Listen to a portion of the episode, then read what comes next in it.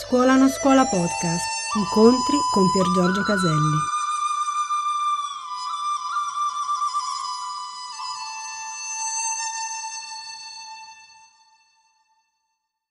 Mi piace simbolicamente vedere il paese dei balocchi come questo. Chi è l'asino? L'asino è la persona che non coglie la sacralità della vita e la sperpera. Qui ci potrebbe essere qualcuno che sperpera i propri beni, come qualcuno che sperpera la propria vita. Abbiamo visto Dante fare la distinzione tra le due, quindi mi piace accomunarle tutte. Chi è simbolicamente questo? È un lato di noi. È il lato di noi che pensa di essere su questa terra, non, non fraintendete quello che voglio dire, semplicemente per spassarsela. Non sto dicendo che non si debba gioire della vita, attenzione, non sto dicendo che la vita è qualcosa di noioso o di serio, assolutamente la vita è un gioco, una, gio- una gioia, un dono straordinario di Dio, no? Ma non è star qui semplicemente per spassarsela. Chi sono queste persone? Sono persone che non vedono la conseguenza delle proprie azioni. E quindi sono persone che simbolicamente vivono soltanto per i piaceri. Ora, chi è un fraudolento? Ci sono vari tipi di fraudolenti, però sono sempre persone che in qualche modo cercano di fregarti o di farti male, sempre per un interesse personale, che è sempre legato al fatto di spassarmela, con i tuoi soldi, con la tua casa, e uccidendoti e magari ereditando tue, eh, i tuoi beni, oppure su piani più sottili. Faccio un esempio soltanto, poi ne possiamo trarre mille. Eh, per esempio, sto con un uomo perché è un uomo eh, che piace agli altri. Non lo amo veramente, però è un uomo affascinante, quindi io sono quella che sta con un uomo affascinante.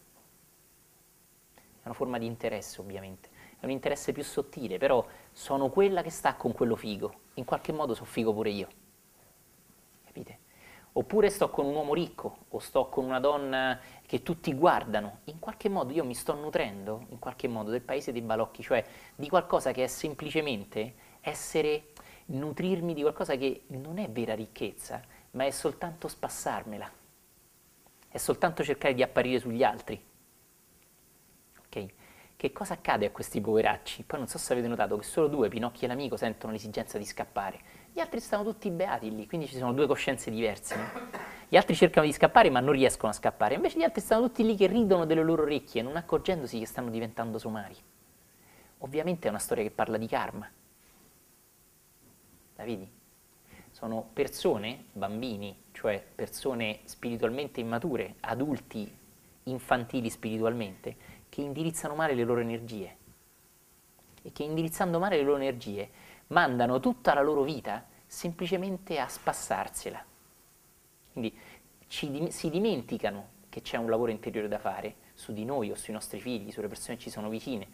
Siamo tutt'uno, no? Dio, noi stessi, gli altri, come abbiamo visto il soffio nella tromba, no? E come sentiremo tra un po'.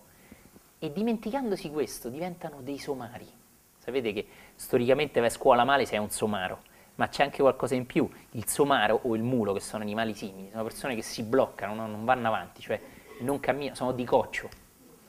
Chi ha dei parenti in campagna o magari ha la fortuna di vivere in campagna conosce molto bene questa energia, no? sono proprio bloccati. Quindi spiritualmente che cosa rappresenta? Rappresenta una persona che si arena semplicemente nello spassarsela, anche a spese di altri, perché lì nessuno pagava, quindi in qualche forma, in qualche forma c'è una frode dietro. No? Non è che i bambini pagavano per il Luna Park, era tutto gratuito, quindi era a spese di qualcun altro che doveva pagare quello. Poi c'erano interessi dietro e sarebbero diventati bestie da soma e così via. Però qui in mezzo potremo mettere tutti i vari gironi che ci aspettano. Quando Virgilio porta Dante eh, in mezzo a vedere queste situazioni, in mezzo a vedere queste realtà, vuole invitare Dante, e ognuno di noi leggendolo, a vedere i lati, diciamo così, somari di noi, Qual è il lato somaro? Non è quello che va male a scuola, è quello che è semplicemente pensando la vita stupidamente che più me la spasso, più vivo bene. Che c'entra questo con questi dannati che non se la spassano per niente? C'entra perché dietro ogni forma di fregatura io non vedo che in realtà sto facendo del male a te e a me, perché sennò non lo farei.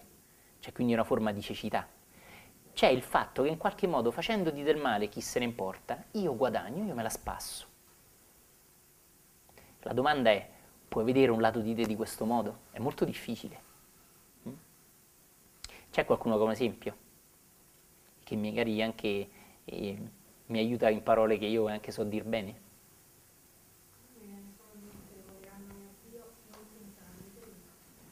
Questa è bellissimo, è dall'altro lato.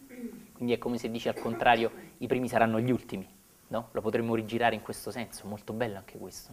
Quindi quelli che vogliono primeggiare, primeggiare nel senso io me la spasso più di te, guardate che vita tosta, io me la godo, sapete quella storia del maiale che dice all'asino, no? Fortissimo, che ho raccontato mi sa l'altra volta, ma è buono, che dice all'asino, ah guarda quanto fatichi, io invece sto qui che me la spasso, paesi dei balocchi.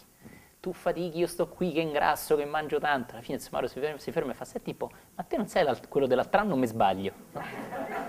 Fortissimo. Ora è in questo senso, no? Quindi la persona che tende a spassarsela di più, non sto dicendo che non dobbiamo gioire della vita, sto dicendo che qua il balocco è l'illusione. No? La persona che vive una vita è completamente di illusione. Tantissimi sono così, anche gente apparentemente acculturata, con tante lauree così, che sotto sotto ha una convinzione profonda che più me la spasso meglio è e poi magari alla fine finisce tutto, quindi meglio che me la spasso. Cioè non c'è un indirizzarsi a un cammino interiore. E quindi saremo nella lista che Virgilio neanche nomina, e che va avanti così. Questo vuole essere anche un messaggio verso i nostri figli o i bambini che ci vivono intorno e che magari non sono neanche i nostri figli, ma che un po' lo sono, come dicevamo prima. No? E cioè saper far loro vedere che c'è una gioia della vita che fa crescere noi e gli altri e c'è invece, non lo chiamo gioia perché non lo è, uno spassarsela nella vita che ci fa diventare dei somari, quindi delle persone che crescono fuori ma dentro rimangono proprio spiritualmente immaturi e che hanno proprio la tendenza soltanto a consumare il piacere, neanche a gioire della vita, a consumare il piacere. No?